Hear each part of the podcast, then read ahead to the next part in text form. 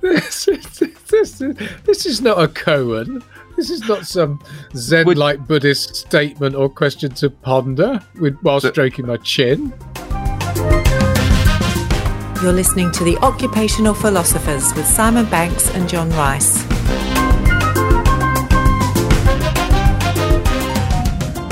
Welcome to The Occupational Philosophers. Hey, Simon, how are you? Good, John. Your good self? Very good. Well, before we go any further, shall I uh, ask what's caught your curious eye this week? Well, thanks for asking. And here's what I've been contemplating this morning, actually, is this notion of flow, which most of us have heard about, but being in your best space at the best time and when everything sort of syncs together. And the reason I was thinking about it is because some days you think you've done all the right things that you'll be in the flow, but it just doesn't roll. And then other days you've probably done the wrong things, but then you find your flow. So I'm just interested yeah, like I, I, want, yeah. I, want, to know more about it. I've re- I read about it a lot when I was at university, yeah, and with Mihaly Csikszentmihalyi or whatever his name is. But I'd I'd love to get a flow expert on our show. I think because it has so many benefits for us. But just and maybe it's not as simple as you think. Like you know, A plus B doesn't always necessarily equal C. Does that make sense? Well, flow i often think of as the other one is being termed in the zone isn't it? Is that the yeah you see that as the same mm. thing isn't it? Where you're lost in something and everything mm. else is sort of on the peripheral is excluded and so you just absolutely focus. And yeah it could be a hobby but obviously it could be work. Is it in your work as well, well yeah I absolutely think so. I think if you can find your workflow fantastic. You get more done in less time and you get home earlier, I guess. So, look, if we can all find our flow, but I'm just interested to, yeah, what are those key ingredients and how do you make sure they all sync up and what changes on different days? Because today I went for a surf early and I thought, great day, flow ahead, but it just hasn't. Not that I haven't been, uh, haven't got stuff done, but I just haven't hit my mark. So I'm interested yeah. in flow, John. Yeah. What about you? What's caught your curious eye or ear this week? Koans has caught my eye this week. koan's, uh, which is a the, Co- the Coen brothers. Well, in the filmmakers, there is meant to be a sort of uh, a kind of sort of connection between them, which is Cohen, as in K O A N, is a Zen Buddhist thing. It's a question or statement that allows someone to ponder, and it might not have a definitive answer. In fact, for the most part, it doesn't have a definitive answer. So you would have classic koans, such as if a tree falls in the forest and no one's around to hear it, did it make a sound? So you start thinking about okay, what what make constitutes sound? Is it moving molecules in the air, or is it the fact that the brain or the ear canal actually translates those vibrations into sound that we then interpret in some way? So off you go, and so you would sort of be sat there. You could be gone for days, weeks, or whatever, pondering that. But yeah, the Cohen brothers, C O H E N, were sort of seen as filmmakers who created films that often had some statement or question that you would ponder and it would go to the very heart of existence and humanness. So yeah, they were seen as being quite Zen Buddhist like in their filmmaking and their genres and their characters and story plots. Um, so yeah, I was fascinated by that. And there's a whole host of them that are then very much tied into thought experiments, which is what we have some fun with in most of our episodes. So, um, but in a slightly different way. But you get then classic ones such as the one I've just said about the tree. You've got uh, the brain in the jar thought experiment or koan, You know, are we a brain in a jar being stimulated to experience reality? You know, what is reality? What are we? Popularized by The Matrix, which you may have heard of. Mm. Yeah, I have. I haven't watched for a long time, but I know the amount of passionate people about it. It's uh, yeah. uh, remember that used to be quoted all the time when we were doing that. It was always, "You're going to take the red pill or the blue pill? What's your team going to do?" I you always have like Smarties in front of you, like it's the metaphor. have them both. They're quite both quite tasty. Thank you. yeah, I just remember I'm still alive. I just remember I know kung fu. That's my favorite quote. Anyway, so uh, Jermaine the jar, and then there's the runaway trolley problem, which was brought to the general public or discourse through Philippa Foot, who's one of the female philosophers that we might have talked about or certainly have thought about And that was the idea where you had a runaway trolley going down a track, and on one track that it was going down, there were five people tied to the track, probably screaming or something, and uh, it, with their impending doom. And then there was another track by a junction which you were stood by that uh, would take that trolley off in a different direction, a different set of tracks. But there was one person stood on that track. So the question was would you pull the lever and save the five people, but allow the one person on the other track to be killed? So it's quite a quite a deep. So it's a koan. It's a question for you or statement for you to ponder a, a scenario. So there you go. Would you kill five no. people or one? Yeah, and no right answer because there's uh wow, there's, yeah. yeah, no way to look at it. And then and you like, start going, know, well, if the person on that track was, I don't know, Kevin from accounts, maybe you would because you don't like Kevin. or if those other if those other five people, you know, they've done something to you at school, and you think, yeah, well, you deserve it, don't you? Or well, you know, that's it. Yeah, to me for all those years, or yeah, or something like that. So, or you know, the modern when you spoke to me about this originally, I thought the modern day version, when you said trolley, was like in the supermarket. So you might like you've got three or four cases of beer, so it's quite heavy, and you can't sort of push it around properly. And then one of the wheels is a bit like dodgy, sort of lets go, and then you have to think, oh no, there's a child there, or my beer will hurt. My beer will hurt. my beer will get. Are you hurt, beer? Do I rush to the tills to get the beer through the till before the shop shuts? But I could hit that child, or do I stop and let the child walk past, but potentially not be able to purchase my beer? Again, a fantastic dilemma there, Simon or in the car park and you think this is really fun to push and go wee and jump on it but you all you know with your legs up at the background and sort of you know it's a bit flying but then you also think oh there's a mitsubishi car over there. It's not that special. So if i hit it do i really need to worry about it? And it's a bit beat up anyway. So would they even notice? So yeah a modern day koan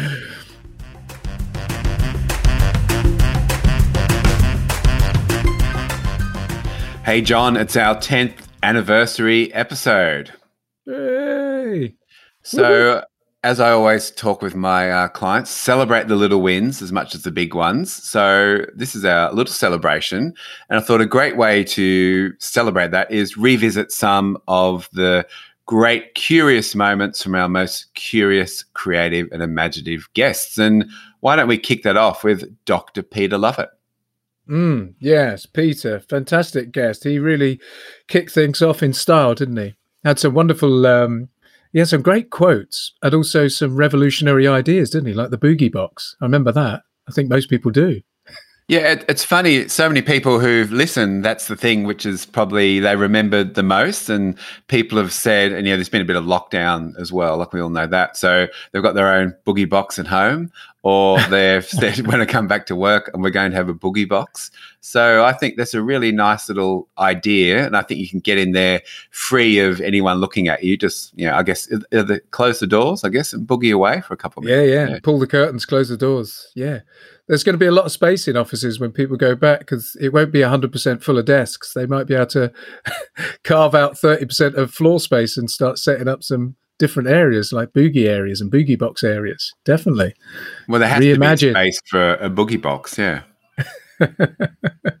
so, uh, what were some of the ideas that Peter shared that particularly stood out for you, Simon? Well, I think that idea of what's the movement culture in your organization. Like I never heard anyone speak about that. Like we often, you know, obviously culture is spoken of, you know, nonstop and for good reason and also we talk, often talk around that sort of mental health as well but just around that it's not even that physical health about keeping fit per se like we normally think you know exercise but how do we move people around the organizations move for interaction move for to keep thought alive move for those different cognitive processes? And often think around when Steve Jobs, either when he redesigned the Apple offices or the Pixar offices, how he designed it so everyone had to move and bump into each other. So mm. if you wanted to go get the photocopying done, you had to move to a different space. But then all the different angles with what people would approach that, you would naturally bump into each other and have those off the cuff mm-hmm. conversations, which so many people say they miss the most from being, you know, out of the office and also key for those moments of spontaneity as well. So that that's really yeah, imagine having a, a, someone who looks after the movement culture in your organization. Mm. Yeah, he was. He just made that really relevant to that whole thing about the body and mind connection, which everybody knows. I mean, we know the body affects the way the mind works. The mind can impact on the way the body reacts or whatever, and that connection between them. So, yeah, workplace environments which focus on the body as well as the mind, as you say, the movement culture, I thought was really interesting. The other part that stood out for me was about the different types of movement that would then encourage or facilitate convergent thinking or divergent thinking. So, depending on whether you were trying to solve structured, well formed problems or whether you were trying to be creative and imaginative, you would have different movement. And and I was struck as well by the fact that a more recent guest, Eleanor Tweddle, was talking about how she uses walking and movement to go out and go and think and work through things or imagine and be creative. So that whole thing about movement yeah, I think um, needs to be sort of thought about. And there's an opportunity to do it, as I say, with everybody going back to the offices being repurposed in some way. Definite seems a moment to reimagine. We're not really sure what that new hybrid space, they're always talking around this hybrid way of working. What a great time to rethink, well, do we need to be as sedentary as we, as we have been? What's that environment we create when people come in? How do we make people feel really great about being at work. And if there's a really nice movement culture as well, that could be part of that reimagining. Now, speaking of movement, I've got one of those little exercise trampolines in my office at the moment that my wife inherited from someone. Like you sort of one of those. I guess it, you know, they're only three feet across or something. But I've yeah. been doing based on Peter's boogie box, jumping on that for a few minutes, maybe four or five times a day, and just going crazy. So just making sure it's uh, non-structured movement. It's really good. Yeah, I like it. Yeah. I'll have to. I'll, I'll have to get mine out. I've got someone. I think I've got one in the garage. Going to yeah, go well, that, get it. that's where mine was, but I thought, no, I've got space. So I've got it in there, and because I like to break every 25, 30 minutes, you know, follow that Pomodoro technique and do sort of five minutes of nothing to do with work. Ah. And so I jump on my tramp and have a bit of a, a soiree, and it feels liberating just to be stupid on it. Does that make sense? Like, yeah. You're not yeah. going for a walk or a run, you're just like jumping. And yeah, it's pretty cool. Maybe we should have those in offices as well. Boogie boxes, trampolines. I mean, I know Google and that did lots of things with bouncy balls and Swiss balls and whatever, but there's something in that that you could vary the movement and what you do in between sitting at the screen. Yeah, and you could also maybe have different movement rooms. Does that make sense? Like I think the as you explore, well, Peter, as you know, he'd have loads more on this. We got him back on, but how to have those maybe if you're going to need that convergent thinking, you maybe do a certain type of movement. You might go into that movement room for three or four minutes, and then if you want to have that more divergent thinking, then you maybe go into the trampoline room and jump around. And meetings don't need to be sat around a boardroom table you know, they could say, right, we're going to have a meeting, off we go. And they walk out of the office and they go walk around the local park or something, or find some different landscape scenery and meet and walk and talk. There's a lot to be uh, to said. And I know we've done it before where we've worked with some leadership teams and it seems to sort of really um, resonate for people. But to make that something that was a bit more common and not had people sort of look at you sideways to go, what do you mean we're going to have a meeting outside? um, I think would be great.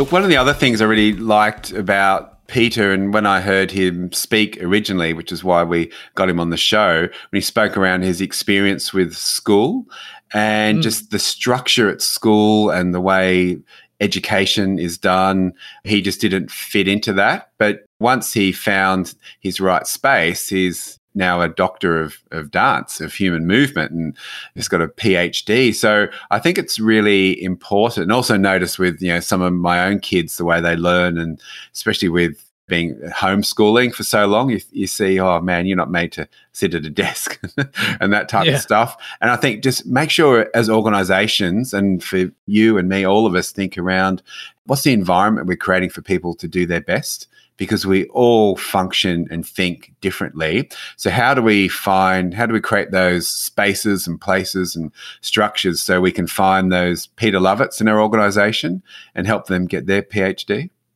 Yeah, he said something about we need to get creative about our own learning. And I think you're right. Most organizations then just have to think about, well, how do we create an environment? How do we have a culture that allows people to get creative and think about the way they want to learn or the way they want to deliver most value to the organization? So it is allowing people that autonomy to yeah get creative about learning about the work about how they go about stuff there was a one great quote i must say of peter's that really always made me smile which was around his dance first think later which is kind of similar to some of the themes that we'll touch on with some of the other guests later on but he said because people think that if you move around too much all the clever stuff will fall out now that might be true if you're on a trampoline, but no, the clever stuff comes in. Yeah, so it's I love that. Just yeah, rethink rethink around the way we do things. And I always say to people, I ran a visual storytelling class yesterday, and it was around you know when we use visual communication or learning to draw. And it, my key theme during the day: draw first and the thinking will come. Does that make sense? So don't mm. look at your page and think, oh, I, I, need to think what I'm going to draw. To start sketching. And everyone said, you know, at the end of the day, it's, it's true.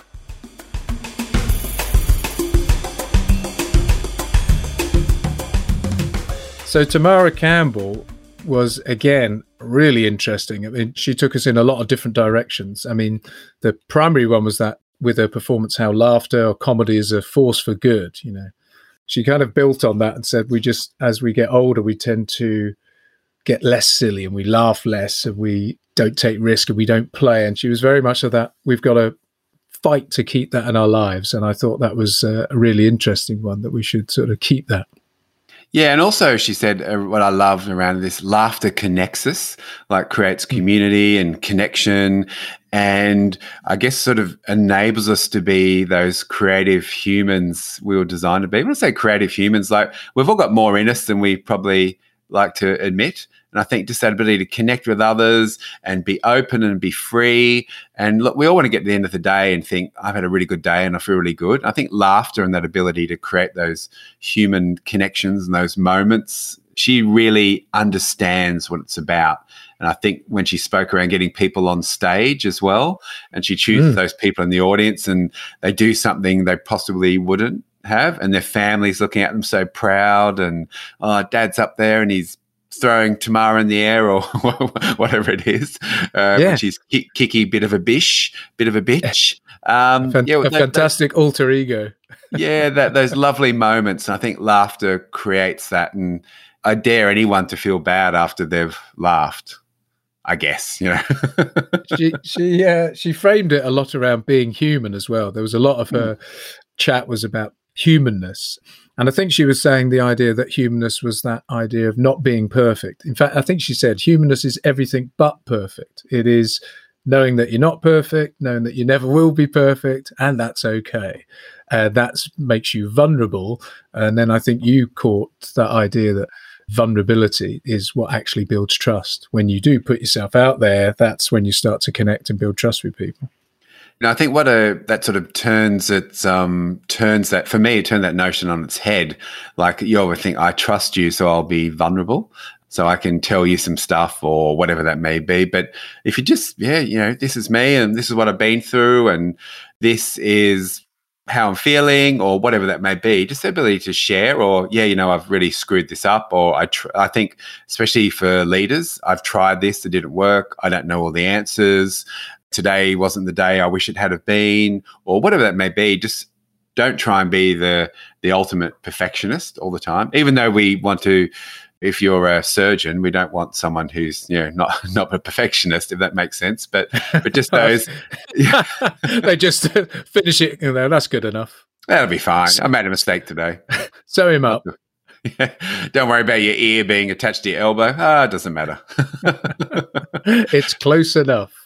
That'll be fine. But just that ability, like we're we all making mistakes is being human. Does that make sense? So, and just being okay that we don't get everything right the first time, and that's really what makes us interesting.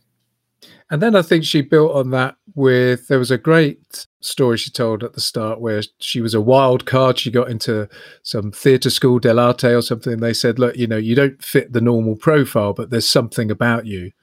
And it was just that recognition of her value as she was, imperfect, but she had something about her that uh, was going to be great. And we translated that into that idea of within organizations, CEOs, managers, whatever, all of us can recognize there's something about all of us. And if we can sort of uh, find that or at least celebrate that, then suddenly people feel liberated. It feels a safe environment. They can be vulnerable. They don't have to be perfect and they can just show themselves. It's a, it makes a massive difference. Yeah, and I was uh, involved with a conference this week, and they were interviewing. It was like a leadership conference for a big global firm, and they were speaking a lot around, speaking to a lot of young leaders, like emerging leaders. And some of those key themes which just came through was we want to be heard, we want to be noticed, we want to be part of the conversation, we want our ideas to matter. So I think imagine just being for a young leader coming in your organization. They all know everyone's on the lookout for what's awesome about them if that makes sense. Mm. So that that's the first thing you go forward with. I want to look what's awesome about you, and then maybe the other stuff doesn't matter so much because we often look with what annoys us about people, maybe an organization that comes yeah. up first, but focus on yeah, here's what's awesome about you. I think great thing as parents as well, we can get a bit annoyed with our kids and you focus on that little annoying thing, but really there's so much which is awesome about all of us. Yeah, we do a lot around, uh, well, as you know, we do a lot around feedback within organizations. And one of the things that we're always in saying is, is it, spot things that are going right. You know, spot the awesomeness. It doesn't happen enough. And if any organization can get good at spotting the stuff that is awesome and going well, that's a great place to start. But it doesn't happen enough. That's that's that's to be encouraged. Yeah, and just I think also that you could probably apply that to life as well. Probably in a bit philosophical here, but look what's awesome in your day. We often look at the end of the day ah, oh, that didn't work or that didn't work. But look at what's awesome in your day. And even though my, my flow wasn't correct today, John, I had a really great surf. I was in the sunshine. I got into work a little bit later. So all those things were awesome. You're awesome.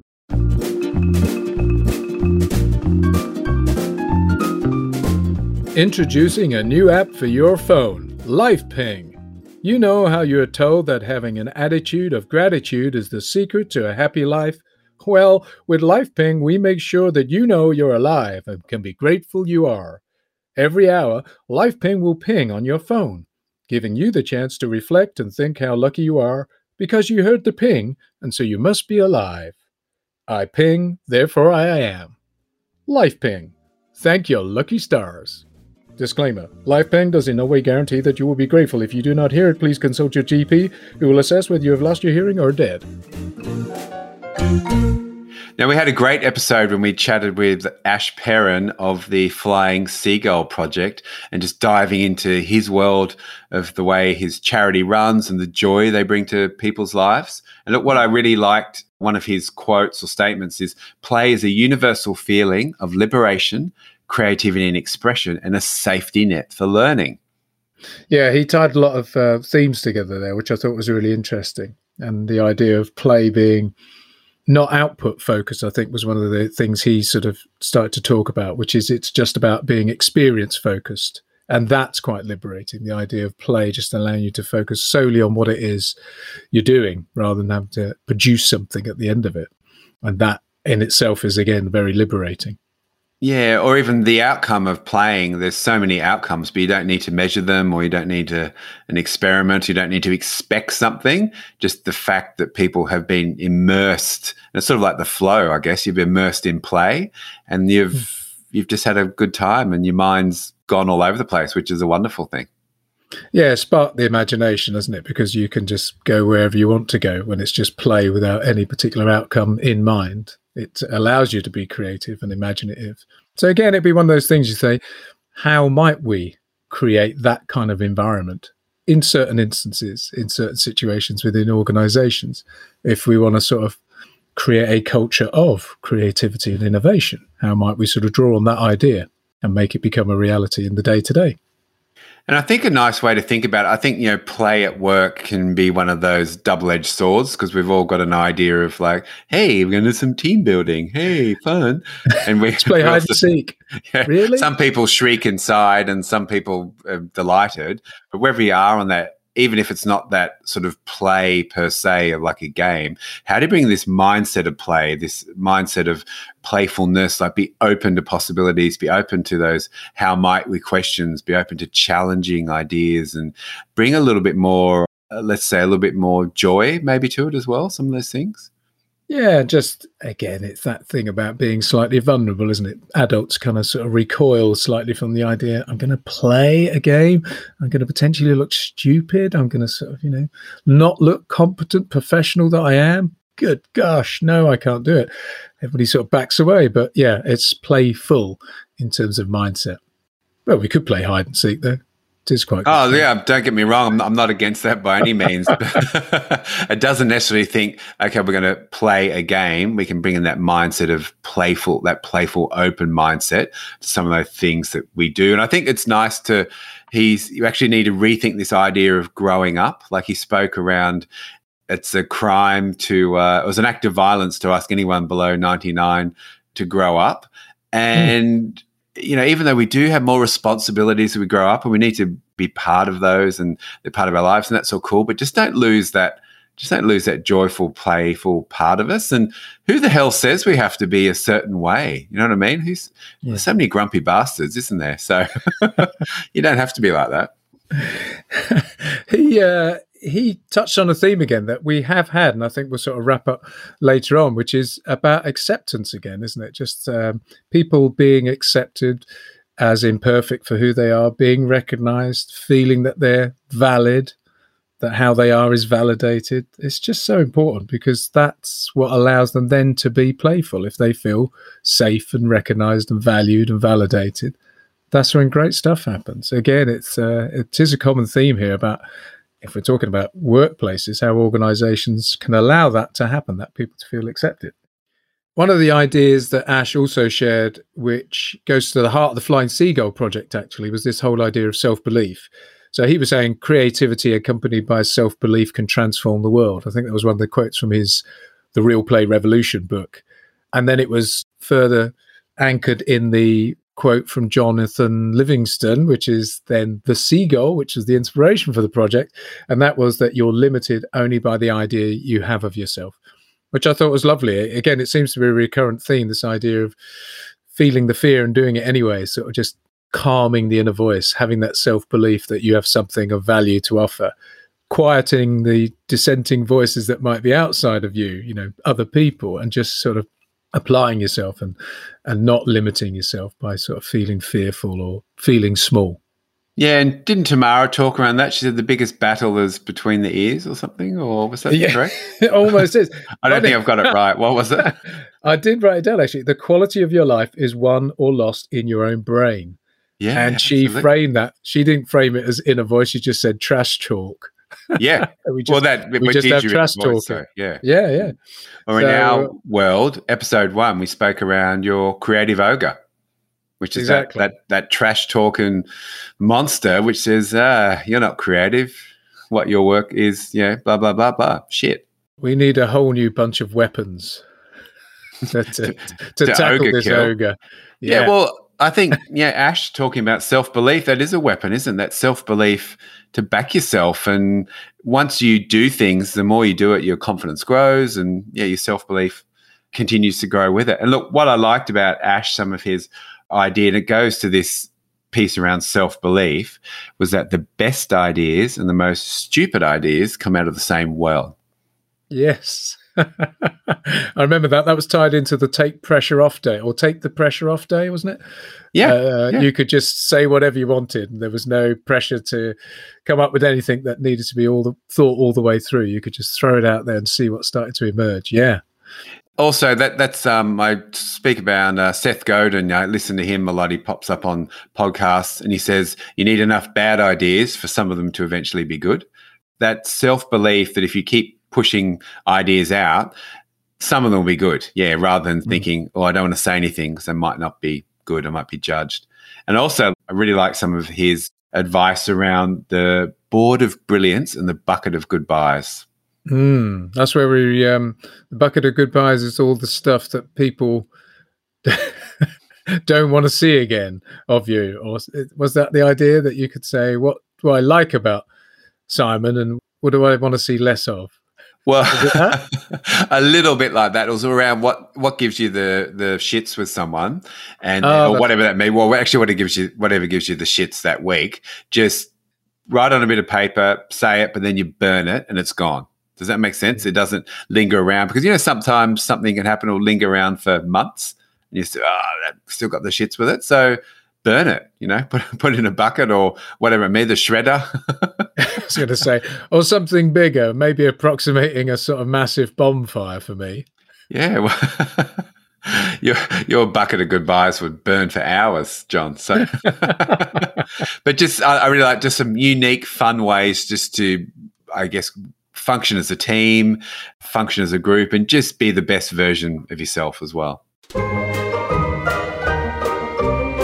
Okay, John, it's time for a thought experiment in the spirit of all great chin strokers. And look, this builds on a game I play with my daughter a lot. Like we lie down have a chat every night when she's in bed. And we've started to play this game like Would You Rather? So it's these sort of ponderous questions.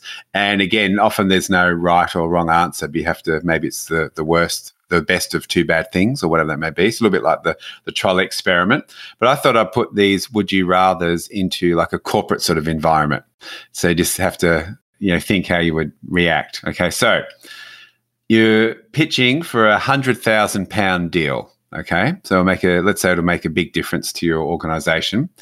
Would you rather send it in handwritten on a blank piece of A4 Okay, so you can't send it as a PDF, just all handwritten notes. Uh-huh. That's your uh, proposal. Or would you rather go in and present your proper proposal, but you have to be an entirely fluorescent outfit, head to toe? So everything on you is bright fluoro, but you can't mention either of those. Okay, you, there's no excuses. You just send it in handwritten on blank A4, your proposal, or you go in in completely head to foot bright fluoro and present it as without blinking an eye. Ah, hmm.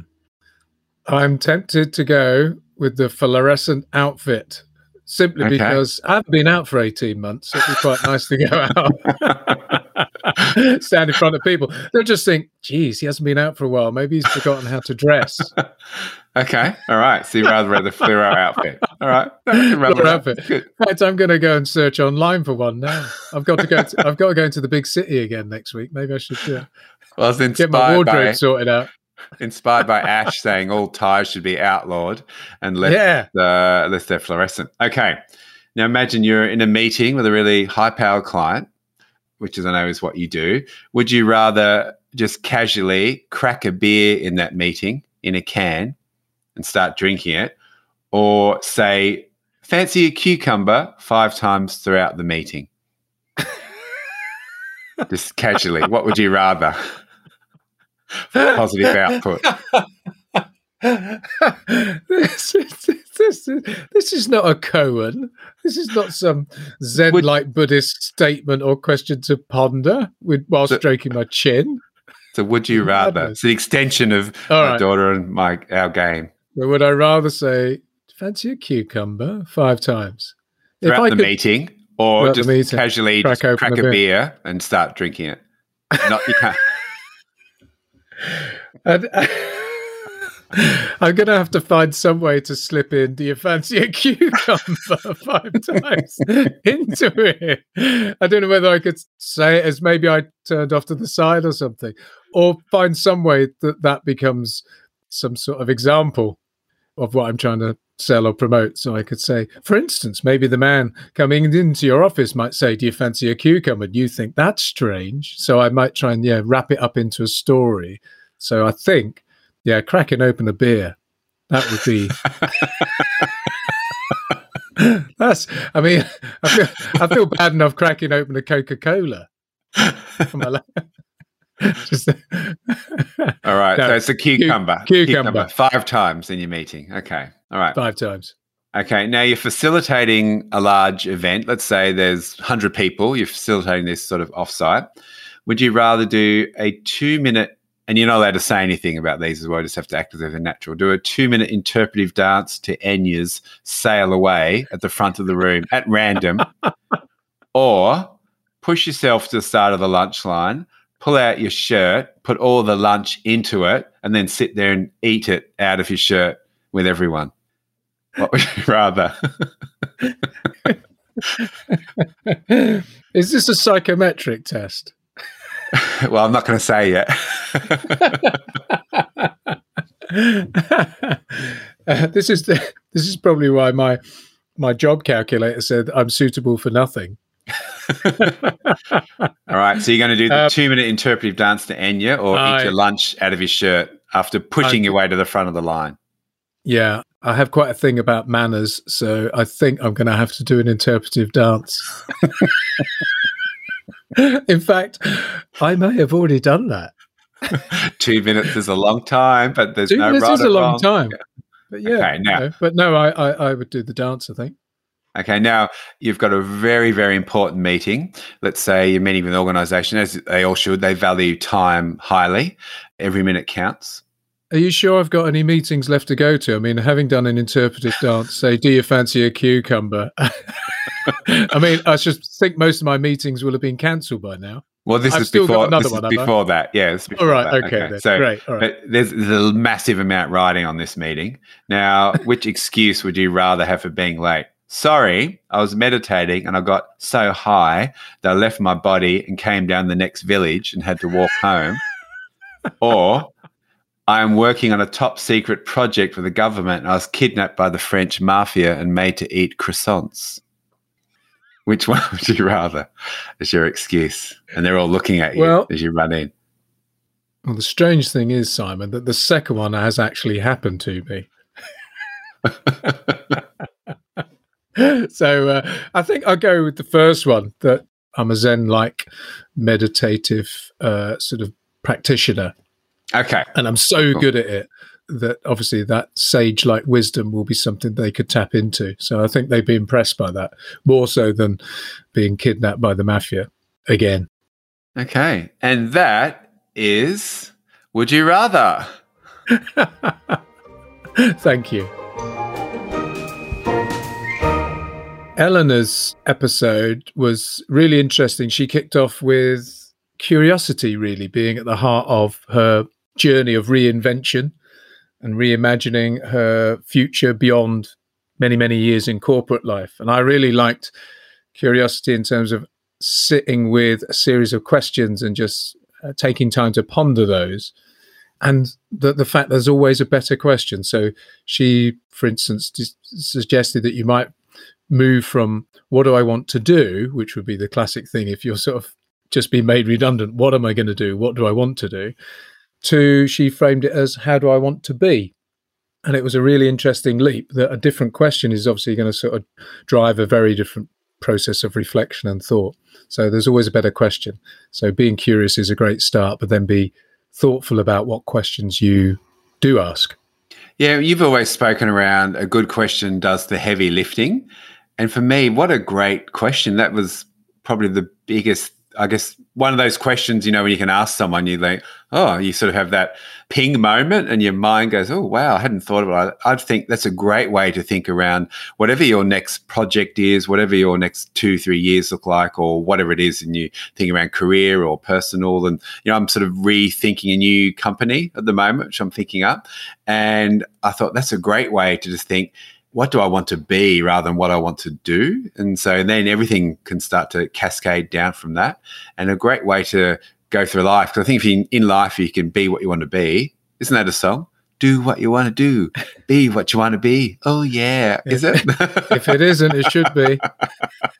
Trademark. There you go. Yeah.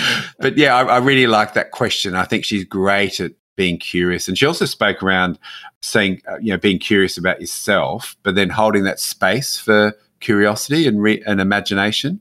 I think no matter what mm-hmm. it is, and, and especially she spoke around a job loss, and we've all had that, you know, something hasn't gone well with the job, or we've left, or we've been shifted on or you know something like that i guess we haven't all had a, a lot of what people would have and just, just hold that space and think okay don't just whatever that is just see what percolates is that the right word? Yeah yes. percolates yeah. Yeah yeah yeah. No it was, kind of as you say holding the space not over catastrophizing. She realized that, that her lego had come apart and it was oh my god the lego it's all fallen to bits but then realized that it could be rebuilt. Yeah that was it. She saw that with her child and how upset they got when the Lego fell apart. And then she sat calmly with her daughter or whatever and, and just started to rebuild and said, it's okay, just rebuild. So there was some analogy there with Lego as an, a great analogy for life that, yep, bits fall off and things go wrong and it cracks apart and things, but there is a process whereby you can rebuild it with some perspective and time to percolate. Yeah. And I like how part of her, I guess, story was just asking yourself, do I really need to be sweating this moment? As in, you know, don't sweat the small stuff. And, you know, like, I guess so often we can, and this isn't, uh, I guess it's almost like sometimes the opposite. We might say it's good to have emotion, it's good to feel things. And, but then I guess the opposite of that, because, you know, life's never in a straight line, is it? Just do I really need to be as upset about this as I am, or do I really need to be sweating this moment? And yeah, you know, it's just a Lego. And I think it's a really nice thing to always ask ourselves: Is this really a, a ten out of ten shitty moment, or is it really just a two? And I'm hmm. making up the you know, eight of those eight of those points as well. And then she went into a really important theme as well, where she framed it around making a mark. And I know you had a, a lot of thought around that, a discussion around that uh, there was just a okay, be curious, sit with it, but then just get on with it. it was a get going. I remember she said her parents kind of said, "Look, what do, what do you keep? Why are you still talking about this? Just do it. Just get on with it." um, she made a mark, made a start. I can't remember who the author was. I was reading a book around uh, sort of it was around sort of life choices and how to make decisions and different things. A well-known book, I can't put a, a link in the show notes because I can't remember. But he said, look, if you're unsure of what direction to take in life, he said, just literally for one week, make that as if everything you've everything in your life that week you've made that decision that way. Does that make sense? Whether it be to move mm. or to, I don't know, get engaged okay. or change your career and just do it for the week and then pretend that's all you're going to do. And then at the end of the week go, well, how did that feel?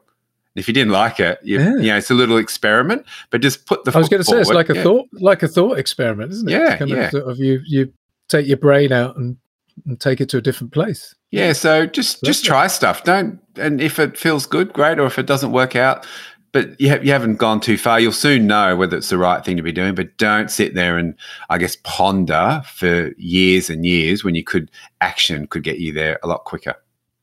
Yeah, I think uh, the thought experiments lead to physical experiments as well, don't they? There is there is a moment where what you might manifest in your mind sometimes as well. You experiment with a potential idea or whatever, but then you may sub- bring some of this stuff to life. So, for example, she started the beach towel, uh, yeah, yeah, selling business. I often speak to with my clients around look, ideas don't belong in a PowerPoint. Bring them out, make something physical, something you can interact with and is kinesthetic and you can look at and share. And all of a sudden, you've taken some action.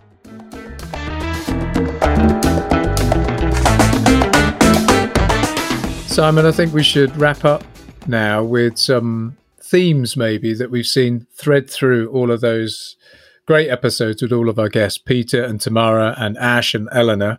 I was going to start with the idea that creativity takes practice. It, it's something you do. It's something that you think about and turn your attention to. It's not just that you are creative or not creative. It's just the thing that you do. Yeah, it's creative people do creative stuff if that makes sense. Like people are fit because they put in the effort to be to exercise. Doesn't mean that you can't get fit, but creative people do creative stuff and they they challenge themselves and they reimagine and they take that time. Like I see Peter posting stuff of him dancing almost every day on LinkedIn and the socials. And I know Tamara's constantly uh, reinventing and practicing her craft. Ash is always thinking around different projects and what the bus will look like. And so they put in the Same with Eleanor, always reimagining. So there's no exception in any part of our life for hard work, but that hard work, when you embrace it, is enjoyable as well.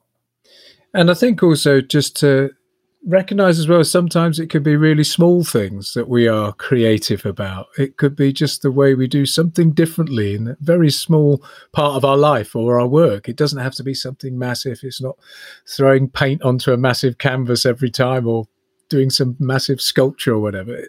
We can be creative in small ways and big ways but it's a, it's a mindset and just needs you to pay attention to it and be curious and I think they bring a sense of, like Ash spoke about, they bring a sense of play. They bring that sense of creativity, curiosity, imagination to everything that they do. So that's what pushes them forward as well. They come with that mindset. Which probably leads into the second one, I, I think, which is comfort zones. That kept coming through as well is of course, that whole thing of nudging yourself forward and trying something, asking a question, being creative in a small way or a big way needs you to step out of whatever comfort zone you have. And I think everybody talked about that where you are in discomfort, that's where growth and learning happens. And I know this has been repeated time and again, but it does seem to come through. And I heard it phrased this week saying, uh, your comfort zone is all the great stuff you've been doing thus far. I always think of it, it's like you're sitting on your bum watching TV. Uh, you know, that's your comfort yeah. zone, you know, but really they framed it as no, your comfort zone's everything you've been doing up to now, which has made you be so successful. And they spoke around your courage zone. So move into that courage zone where you push yourself to be even better. So I, I really like that rethinking about it that sort of sense of comfort. So take a little bit of courage because growth and joy and an interesting life, an interesting job is in that courage zone.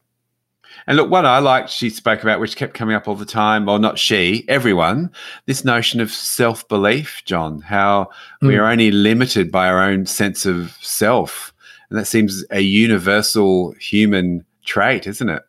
Yeah, the uh, what was that great quote, which is you know the quality of our life is won or lost in our brain. Um, yeah, from Tamara. And look, whether that's creatively, whether you know every motivational guru, and I'm saying this in a positive way, they'll speak around this. You know, it's all it's that battle between the ears as well, isn't it? So, but I think when we talk around being creative, it's a really special battle between the ears, if that makes sense, because where the stories we've been telling ourselves for so long are awful so often, which yeah. we've spoken about in other episodes. So we can we can I can do that. I can climb the mountain. I can walk on hot coals. But for no way am I going to put myself out there. I might look a little unprofessional and not mm. the highly paid person I am. But when we try something the first time, how can you look professional? I think the first time you play golf, you know what I mean? Like you're spraying it everywhere. You, you play golf? I'm not for a long time nothing against golf. I just think golf, surfing, I'll take the surf. But um, you know, when you play golf, you sort of fly it everywhere. This big hang up around doing something creative, whatever we label that, that how that might make us look. And there was an offshoot because that whole thing of feeling or facing the fear, doing it anyway, and beating the ogre makes us vulnerable. Of course, what was really interesting, again, coming back to Tamara's thing, is but that vulnerability is really key because that actually is what allows us to connect and build trust with people. So actually, there's a, a lovely benefit of actually doing things that show you up to be not perfect because you're trying stuff because you're being curious and creative. It's okay because that's what allows you to connect and build trust with people. Yeah, and no, let's be really clear. No billion dollar company was ever born fully formed. Does that make sense? Like it did not. the amount of yeah. iterations they go through to get where they are, and the backstories in these organisations. And you know, we just had an Australian company, Canva's, been valued at fifty billion dollars. Sort of an online visual communication graphic design company, but got an interesting story. They had an idea that didn't turn into this behemoth overnight. They you know, there were so many muck ups on the way and put your idea out there and be vulnerable about that you don't know all the answers. I really like it. Yeah, uh, we we have said not too much actually, but the idea of one does need to have a degree of humility sometimes as well. as well as being vulnerable that uh, you don't have all the answers, or maybe there's a better way, or maybe I haven't got it right thus far. And so you just need to be a little bit humble as well as being curious. Yeah, and I think that leads into which is probably uh, one really good for anyone who's a leader, a team leader, or part of a team, part of an organization, no matter how big that team is, is around, they all spoke around creating the environments which allow people, like you said, to be vulnerable, but be their true selves and do their best work. And it ties into this mm. idea of we hear a lot that psychological safety, or I've spoken about creative confidence. How do we allow people to be the best of themselves in the environments we create for them? So we we can they can bring their their most awesome self to work, and we can they're, happy because they can see that awesome side of them. Which goes to probably a final point, which again I think came through from Peter and his experiences. Ash's experiences at school. Tamara, she went to try to get into Delarte College or theatre uh, school, which was somebody recognized them, someone validated them. And so then they were able to come out and show themselves. You know, there's something about you. And as we were saying earlier, just if we've got that environment where people are spotting what's awesome about each other, what's great about each other, that's going to create that environment whereby people do their best work. They bring their true human selves to work, which is what you want. That's going to be the game changer. And look, I think speaking of game changers, I feel like there's, uh, or not, I feel like there, there is a tidal wave of change coming, a tidal wave of creativity. We know that organizations need to be different. We know that we need to create environments where people can thrive. And the people who are we now going to be employing, they don't want to be in stuffy, boring organizations. They want to be in places where they can be the best of themselves. And if we allow our creativity to shine, John, our imagination, our curiosity, that's when we can be the best version of ourselves. And look, this is going to happen whether you want to be part of or not. So I suggest let's get busy, let's get creative, let's be part of it. I was going to say, if there's a wave coming, maybe we should all get a surfboard, Simon. Have you got any spare? Yeah, I do. And what this is a metaphor I hear all the time, the entrepreneurial word, ride the wave, but create your own wave and ride multiple waves. Like, you know, there, there's exciting times ahead if we embrace the creative, curious cats that we are, John. So, without uh, getting too serious about it, though, I think there's been some fantastic lessons. I think all I would say, so I'm sure we've, we've chatted about this, is just to encourage people, maybe off the back of this, to just say, okay, some really big themes come through, to ask themselves the questions questions is what this show is all about. But how might I apply some of these themes? How might we apply some of these themes when you find yourselves working in teams or in some sort of group? And how might our organization apply these themes? And just those questions alone, with those themes in mind, I think will probably throw up some interesting changes that people can make in those different areas of their life and work.